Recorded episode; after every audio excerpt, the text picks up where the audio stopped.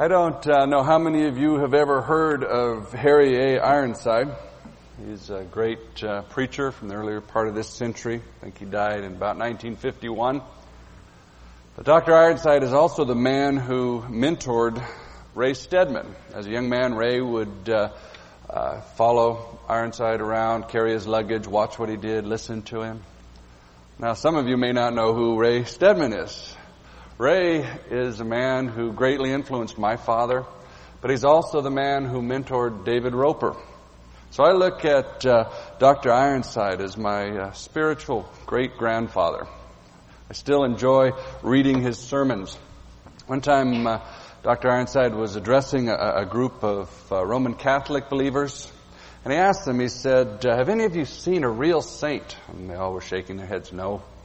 He said, Would you like to? And they all started shaking their heads, yes. And so he said, Okay, take a look. Here I am, St. Harry. Then he took them to uh, one of the verses we're going to be looking at this morning. First, are in Philippians 1. See, biblically, he was right. He is a saint. In fact, uh, you guys are all looking at a saint, St. Chris.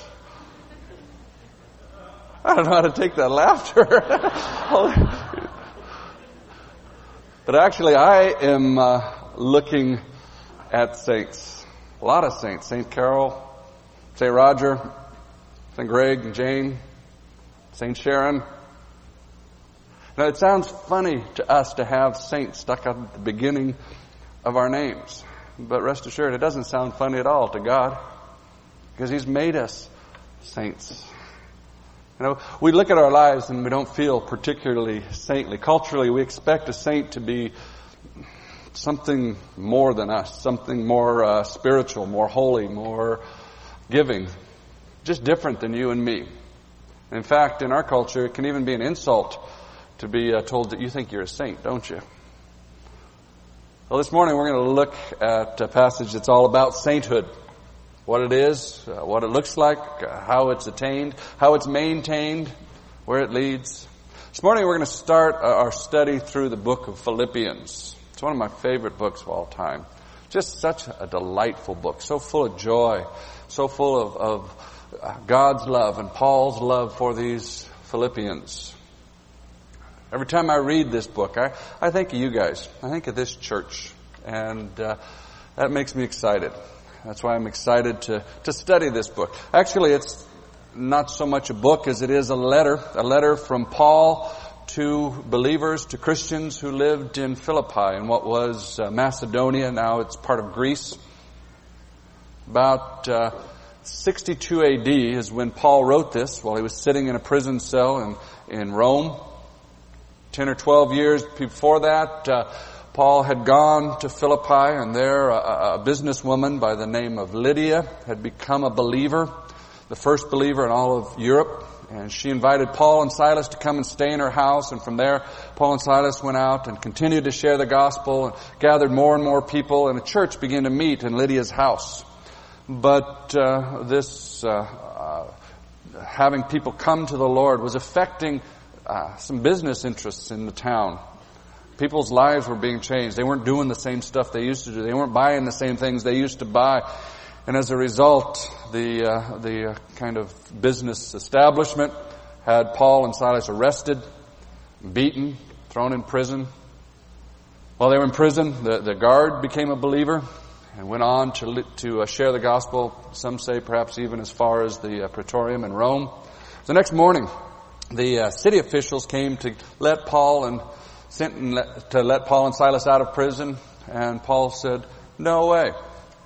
You put us in prison, you had us beaten, arrested with no trial. If you want us out, you've got to come and take us out by way of apology, to publicly release us. Because this is no way to treat Roman citizens. And when the city officials heard that they were Roman citizens, they panicked. They got very afraid. You see, Philippi was a Roman city. It had a very special status known as Ius Italicum. That was that Philippi was treated as if it were on Italian soil. A citizen of Philippi was by just the fact of being a citizen of Philippi also a citizen of Rome. That wasn't true of most cities. That was a very rare status. And, and so they, they valued that status and they were very afraid of anything that might jeopardize that special relationship with Rome. That's why when they heard that Paul was a Roman citizen, it frightened them. You know, Paul uses this later on in chapter 3 to illustrate um, just the, the, the, the, truth of, of us being, as he puts it, our real citizenship is in heaven from which we eagerly wait for a Savior. See, the fact that these people lived in Greece, yet legally and technically were citizens of Rome, was a great illustration of how we live on this earth, but legally and technically we are citizens of heaven with all of the, the privileges and prerogatives and responsibilities that that involves. Anyway, the, the city officials, they're all upset, and so they beg Paul to, to just leave quietly. Don't stir up any more trouble. Don't get us in trouble, please. And so Paul, after a very brief time in Philippi, leaves town. church there continues to grow and to develop and mature. And these people become very precious, very dear to Paul. They even begin to support him financially as he goes to other cities, like we support our, our field staff going out from here to continue to, to, to spread the gospel.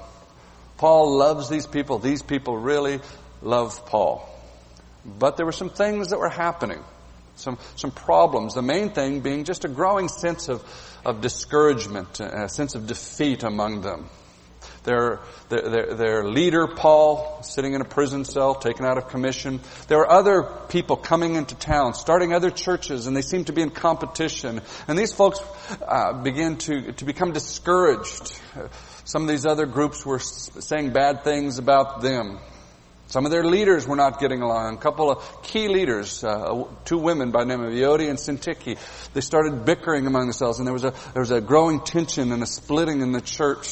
So all of these things were happening, and Paul writes this letter to express his love and affection for them, but also to help them work through some of these problems, some of these discouragements, some of the, the fruit of discouragement in their, in their body. Well, again, you know, even though perhaps not so dramatically, at times I feel a sense of discouragement here. Sometimes we're, we're feeling defeated. We're, we're struggling to, to grab a hold of our vision as well. And so, again, I feel like God has written, had this written for us today.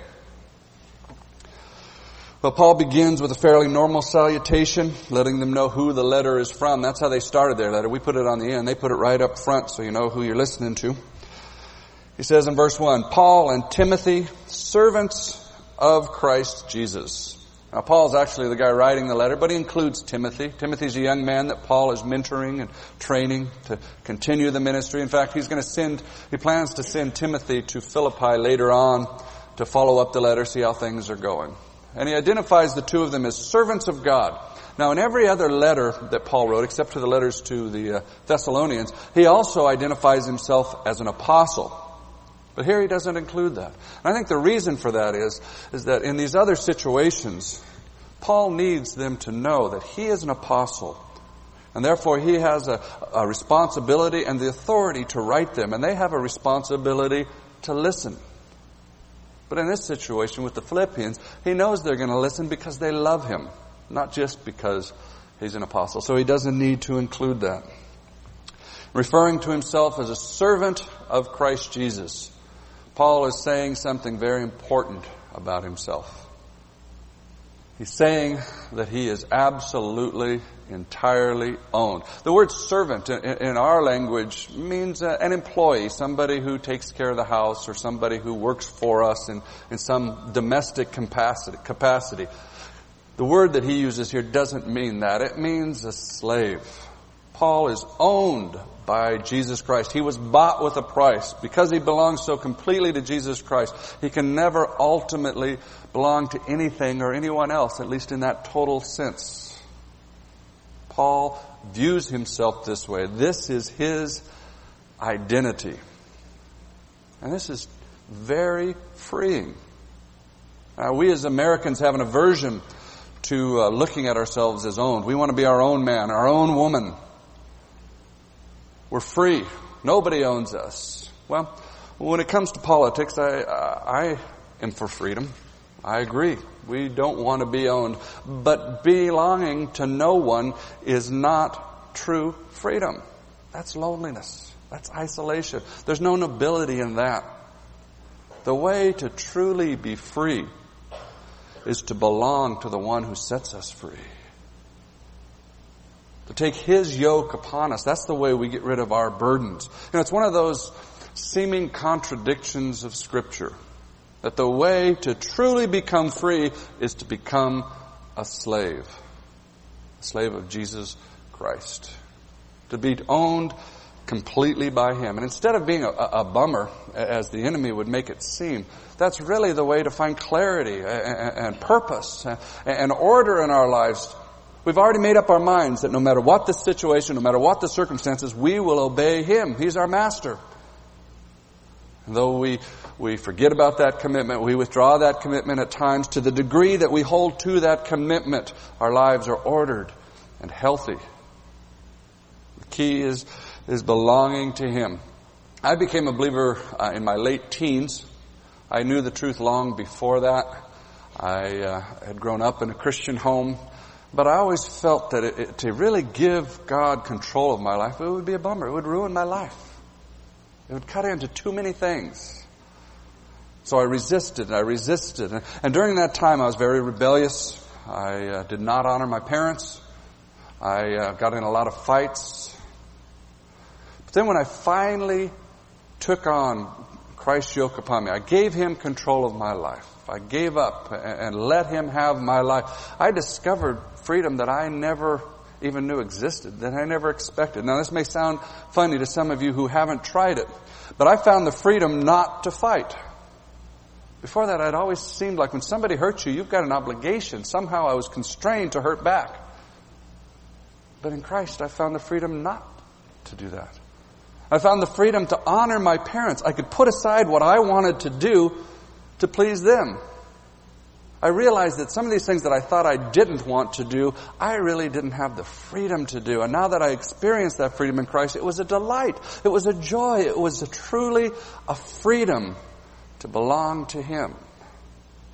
You see, belonging is a basic need. Belonging to a family, belonging to a community, a church, but most fundamentally, belonging to God completely. There's no disgrace in that. In fact, in the Old Testament, that is the, the, the, greatest title ever bestowed on anyone. To be a servant of Yahweh, a servant of God. That was the title that was given to Moses and to Joshua and to David and to Jeremiah.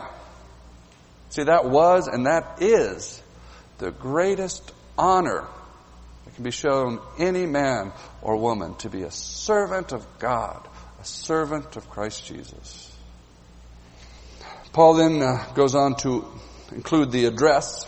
He says, to all the saints in Christ Jesus who are in Philippi.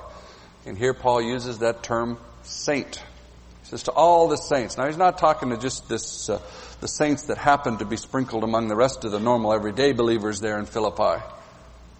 He uses the term for all of the saints, all of the believers, all of the Christians. The, the terms are synonymous. That word saint means Holy One. In other contexts, it's translated holy. See, the term holy or the term saint means something or someone that is set aside for a special use. In the Old Testament, there were a lot of things that were referred to as holy. There were the, the holy stones that, that were used to build the altar. I realized these were just ordinary old rocks. There was nothing special about these stones. What made them special was that they were dedicated to the worship of Yahweh. They were set aside to be used only for God's worship. The Holy Temple in Jerusalem was not bigger or better than temples around. There were other nations that had grander and more majestic and, and impressive temples. But that temple was holy because it was set aside for a special purpose, for the worship of Yahweh, worship of God. That's what made it holy. And these saints in Philippi, they were saints, they were holy, not because they were better than other people, but because in Christ God had set them aside for a special purpose. In fact, uh, what Paul says about them being saints and himself being a servant of God are really synonymous. They mean the same thing. They belong to God for His purposes, for His special reasons and His special purposes. And if you are in Christ, if you've put your trust in Him, given your life to Him, look to Him for your relationship with God and for your eternal future, then you too are a saint. Now the problem we have with this, we look at our lives, our attitudes, our behavior, and they don't seem so saintly. They don't seem so holy. Maybe they're not terrible, but they're not all that wonderful either. You know, again, we expect a saint to be something different, something more. The fact is, being a saint is not a function of behaving holy, as James Boice puts it. It's true that one who is a saint in the biblical sense will strive to be holy, but his holiness, however little or however great it may be, does not make him a saint. He is a saint because he has been set apart by God. Period. That's what makes us saints. Well, in verse 2, Paul greets them. He says, Grace and peace to you from God our Father and the Lord Jesus Christ. What Paul does is he takes two typical greetings of the day and he sticks them together. He takes the uh, greeting, the, the Greek greeting, what two Greek guys would say to each other when they walked up to each other. Charis, grace. And then he takes the typical Hebrew re- greeting, peace, shalom. And he sticks the two together as, as, as a greeting, but also as a statement. You see, everyone wants peace. They want peace with God, but more, they want the peace inside of themselves that comes from peace with God. And this can only be attained by grace, by God's undeserved grace. Now it's redundant, unnecessary to say undeserved grace. Because the, meaning of the word grace means undeserved favor. You see, God's grace is not deserved. That's just part of the meaning of the word. But we have to remind ourselves of that over and over and over again. Because that's the one thing in life we have so much trouble getting a grip on. We so quickly begin to, to think that God's favor rests on our performance, our behavior, or our giftedness, or, or our faithfulness in, in reading our Bibles or praying. Rather than realizing, no, grace is undeserved. It can't be deserved or it stops being grace. Now this is one of the hardest concepts to hold on to. I'd say the majority of counseling I do is, is to people who are hurting because they failed. Because they, they've been, uh, they've compromised in their walk with God and they're feeling the weight, uh, feeling the shame, feeling the unworthiness. That God, they don't deserve God's love. Well, that's what grace is all about. We don't deserve it. We do fail. We hurt each other. But He still loves us. In fact, until we face the fact that we don't deserve it, that we are unworthy, then we're in no position to receive it. But once we look at and see that it is not deserved, that we cannot earn it, then we're in the perfect place to accept it as His free gift and to celebrate it, to give Him glory because He is that loving, that good, that wonderful. But again, we've got to remind ourselves of these things constantly. I've shared this with you before, but I have a letter I wrote to myself in 1976. And I take this letter and I stick it in my file cabinet. And when I'm looking for something, I'll run across it, pull it out and say, hey, what's this?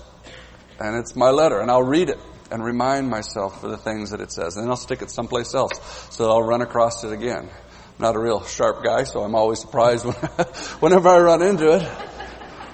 But let me read just a couple of lines from it. Right now, I have everything I need for total happiness. I need no more Bible study. I need no more fellowship. I need no more money. I need no more sleep. I need no better house or car or stereo. I need no less sin. I need no less fears. Right now, in the midst of all this, I have peace with God through the grace of Jesus Christ. He has given me all that I need. He has given me the privilege of being in His presence, of being with the one I love. I can be still and know that He is God. All else is insignificant compared to this incredible gift. See, real peace comes only from grace. Well, next Paul goes on to tell them uh, his prayers for them. That's what the rest of our passage this morning is all about. Paul first describes how he prays, and then he describes what he prays. Starting verse 3. I thank my God every time I remember you in all of my prayers for all of you. I always pray with joy because of your partnership in the gospel from the first day until now. Paul says that every time that he thinks of them, he prays for them. And he prays for them with joy. And he thanks God for them. Doesn't just worry and fret. Let me recommend this to you. You see, these Philippians were not perfect. They had some real problems, and there were problems going on in their church, and there were some divisions developing, and there were folks in that church who had some real questions about Paul. They were irritated with Paul. They felt that Paul had kind of abandoned them, and, and they, they were, they were struggling with Paul. Paul, sitting in that prison cell, he doesn't fume and worry and say, I wonder how they're doing. I wonder if, if they're okay. I wonder what they're thinking about me. I wonder if they like me. Now, Paul doesn't let his mind go with those things. He stops and he prays for them and he thanks God for them. Let me recommend that for the people that you love, who you know closely. You're going to know things about them that, that might frighten you. You're going to have questions about them that, that may make you wonder.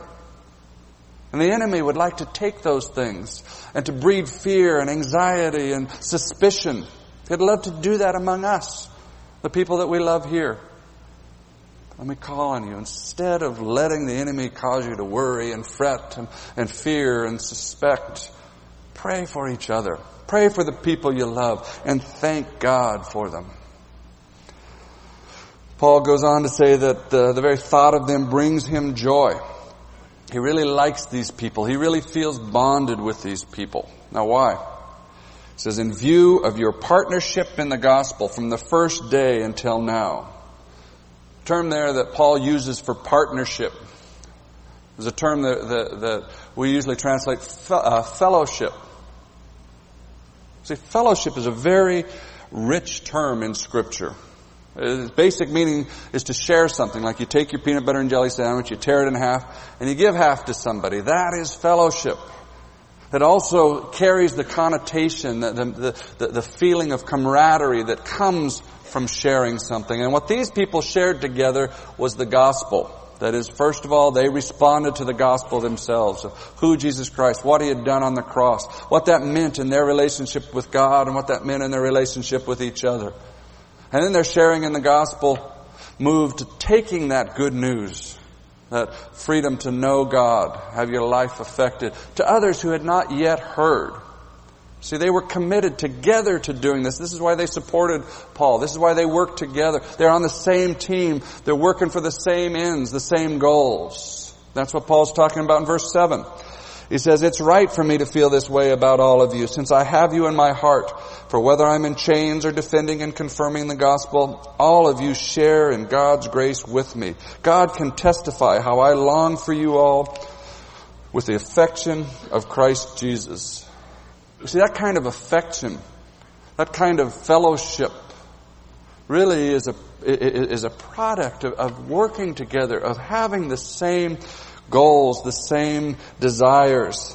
What breeds this kind of fellowship is a commitment to the same Lord and to His purposes. That's key to any fellowship, key to our fellowship. And then when Paul is talking about uh, his defending and confirming the gospel, that term defend, apologia, can also, uh, and in this case probably more, more realistically be called, be uh, translated explain. See, Paul's talking about, he explains the gospel to those who have not yet responded. And then he confirms the gospel in those who are already believers. To confirm the gospel means to help work it into your life, to understand the effects of the good news of who Jesus Christ is and His grace and His love in every area of your life, in every relationship of your life. Confirming the gospel, the way we confirm the gospel in each other is to explore with each other what it means in our, our everyday lives and relationships. See, commitment to these goals uh, uh, of responding to the gospel and confirming the gospel among us and taking the gospel to others who have not yet heard. These goals are really the, the foundation blocks of building a deep and a delightful fellowship among us. A sense of teamwork, of being on the same team. Quite a few years ago, I was speaking at a conference in Zimbabwe. And uh, I, I, was one of two whites in a conference of about uh, 300 people. This was during the Civil War in that country, which was largely an issue between the white Rhodesians and the black Zimbabweans. And even though I had virtually nothing in common with these people that I was, was ministering with, nothing ethnically or culturally or economically or socially or even politically, we were miles apart. But still, these were my brothers in Christ. We had the same Lord, the same goal to make Him known. And as a result, we had a very sweet fellowship. In a very brief period of time, we grew to love and respect each other. There was a profound delight in that fellowship. You see, fellowship really isn't based on having life situations in common. It's not just based on being in the same place at the same time. Real fellowship is based on our, our, our love for, our commitment to our Lord, Jesus Christ.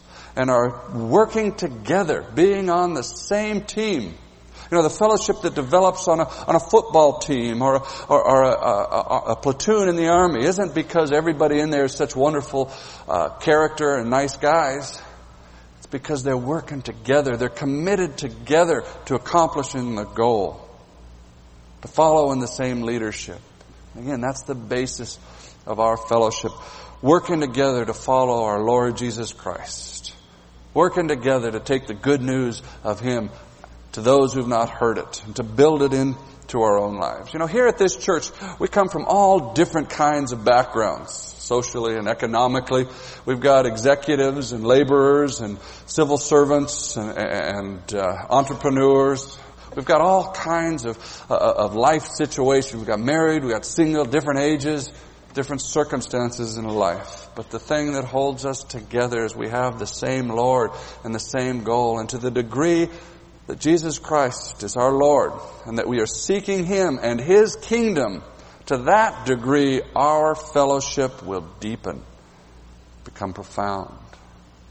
That's the basis of my excitement about this church. As I said, when I read this book, I, I think of you guys and I am constantly encouraged by your commitment to the gospel. I see it in, in your giving to the ministries of this church and to the field staff, the missionaries. I see it in the number of you involved in sharing the gospel with your friends and your family, people at work. I see it in the number of you involved in the ministries of this church, which are focused on confirming the gospel, helping people understand the freedom they have in Christ in every area of their life, in all of their, their, their, their emotions and, and, and their relationships.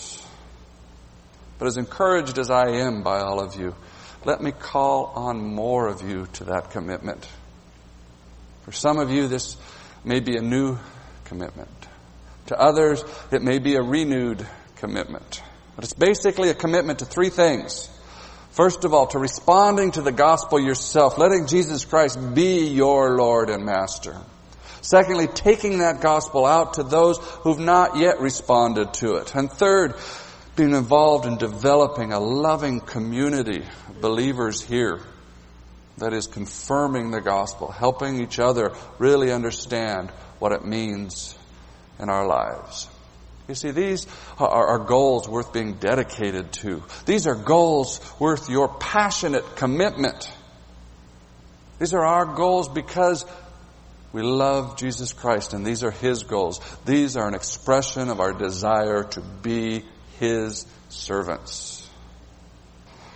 Well, in talking about verses 7 and 8, I entirely skipped over one of the greatest verses of the whole Bible, verse 6.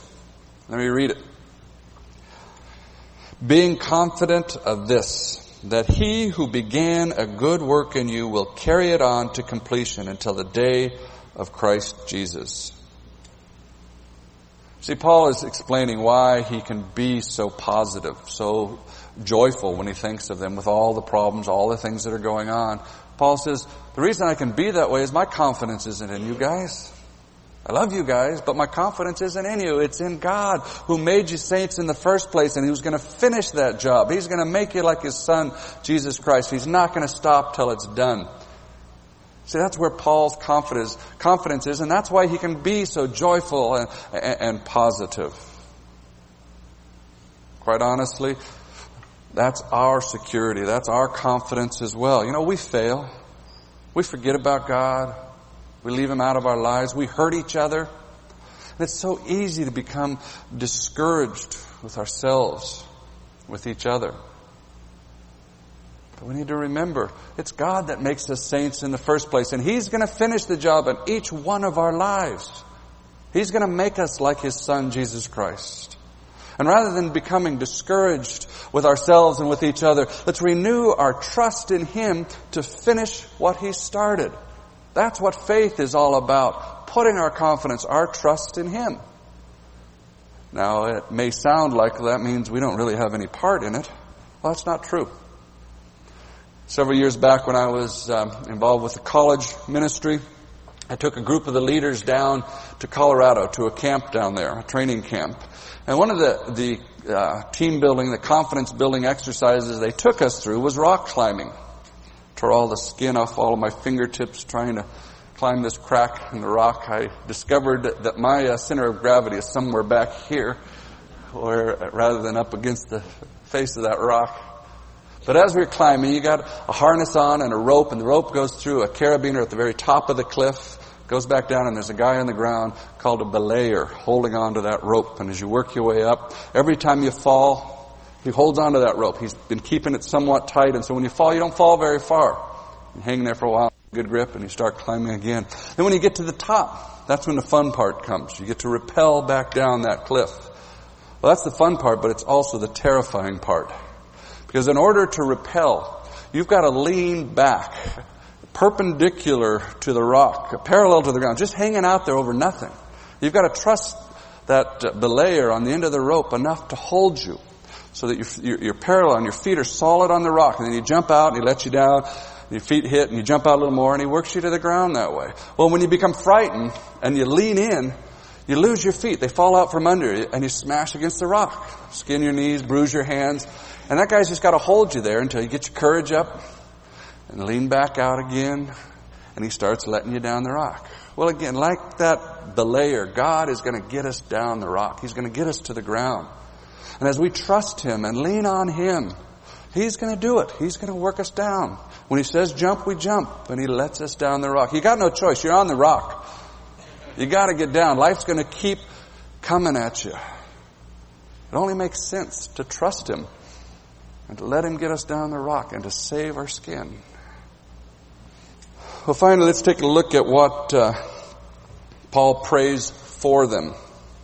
Verse 9. It says, And this is my prayer, that your love may abound more and more in knowledge and depth of insight, so that you may be able to discern what is best, and may be pure and blameless until the day of Christ, filled with the fruit of righteousness that comes through Jesus Christ, to the glory and praise of God.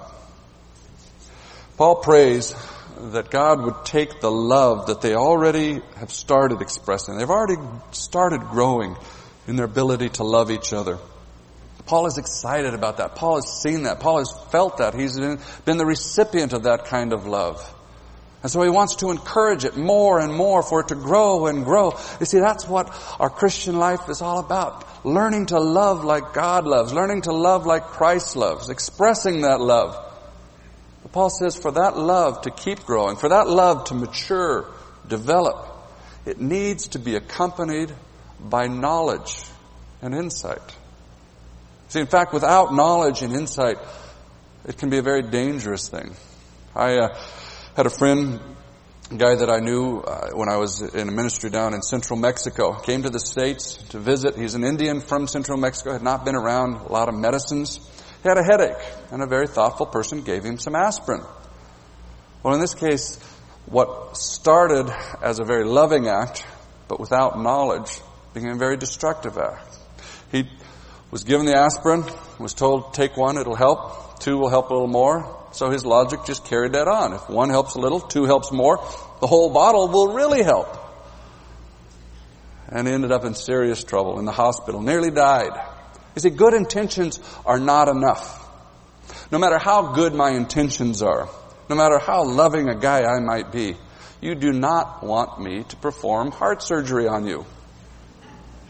In that case, love without knowledge would be fatal.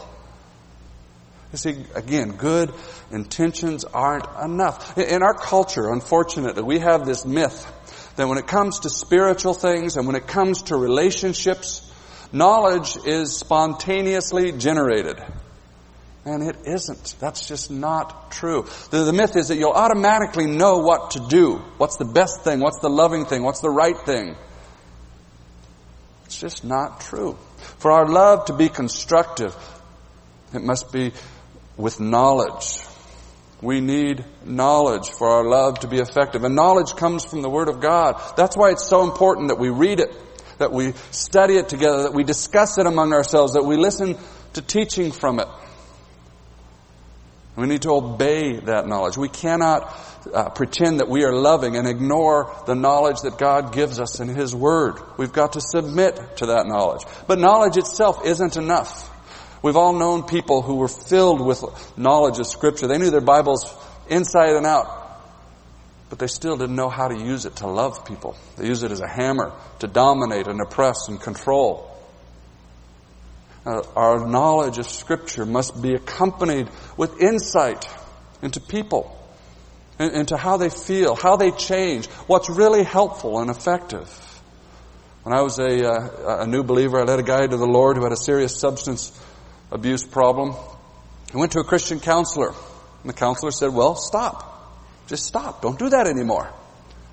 Well, that was great counsel. That was exactly what he needed to do. But the problem was there was no appreciation for the depth of the struggle, for, for, the, for the, the, the power of his flesh, the power of that addiction, for the frustration of coming back to God after failure, after failure, after failure, to the need for a loving community. And without these insights into real life, my friend despaired, gave up spiritually, walked away from his faith. You see, we need to bring knowledge, knowledge of the Word, and insight into life and into people, and to bring these two together to love effectively. Paul says he wants them to grow in knowledge and insight so they can discern what is best, is the way this translation puts it so they can discover what's best in the way they love each other, so that we can discover what's best in the way we love our spouse. Now, if you've been married very long, you've discovered that sometimes you think this is the best way to love your spouse, but it doesn't work out. It doesn't come across that way. It's not understood like you intended it to be understood. It gets confused, and knowledge and insight is necessary to grow in our skill so that we're loving effectively. We discover what's best in the way to love our teenage son or daughter. We discover what's best in the way to love that, that, that person at work and how to share the gospel with them effectively.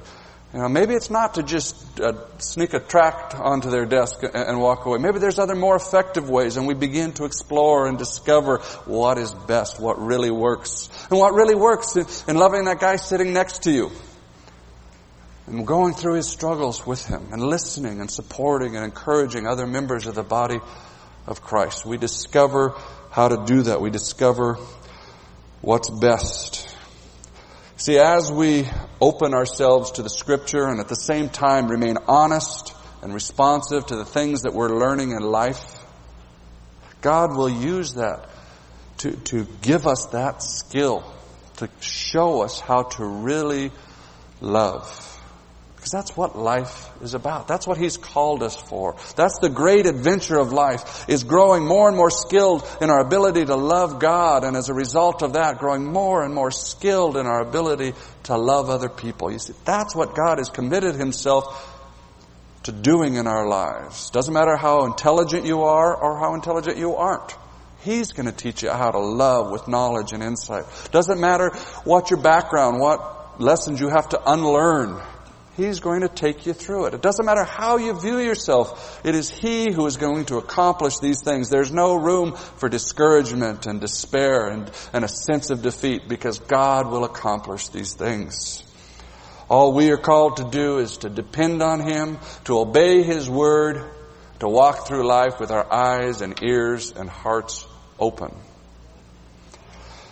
And the result will be that our lives will be pure and blameless, is the way Paul puts it In other words, we'll become more focused on the things that really matter. Other motives will begin to drop off. Our confusion, our mixed up lives will become more and more defined, more and more ordered and pure, and, and with less and less distraction. And our conduct will be filled with the fruit of righteousness. That is, our behavior will become more and more mature and loving and constructive. See, we will begin to really grow. We'll begin to act more like saints.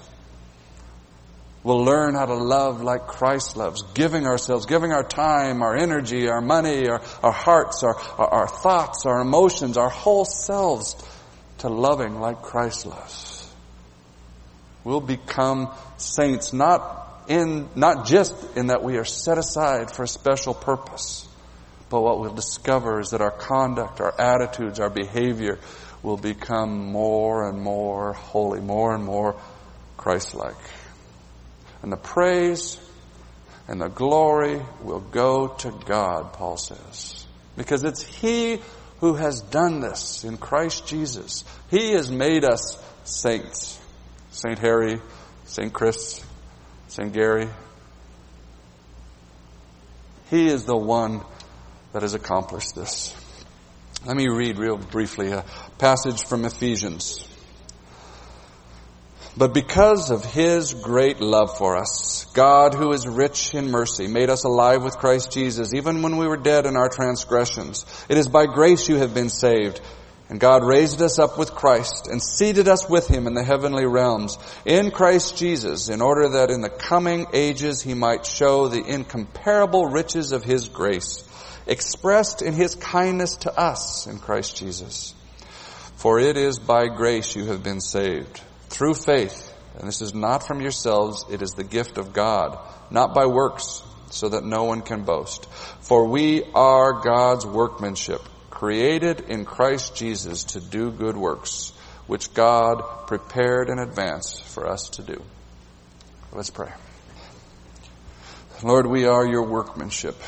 We admit that. We want to learn to trust you, to lean back on you, even when we're hanging off the cliff and it's terrifying. We want to respond to you as our Lord and Master, to obey you, to see you work in our lives, to teach us to love like you love. Lord, I pray that we would, uh, as a church, discover uh, profoundly the, the, the meaning of the gospel in our lives, trusting you in every area, every part of it. That we would grow in our passion for helping each other get a, get, get a grasp on, on just how you love us. That we would grow in our passion for sharing you, that good news, with other people, both here and around the world. Lord, bond us together in a profound fellowship because we passionately want to serve you as our Lord. We passionately want to, to be your servants, taking the gospel uh, both to each other's lives, to those who haven't heard yet or we want to experience the just the delight that Paul experienced. Again, Lord, bring us to pray, not to worry, not to fret, not to suspect, but to pray, to give thanks to you, because you are the one who will accomplish these things. We know that. We depend on that. In your name, because of what you, you did on the cross, we pray. Amen.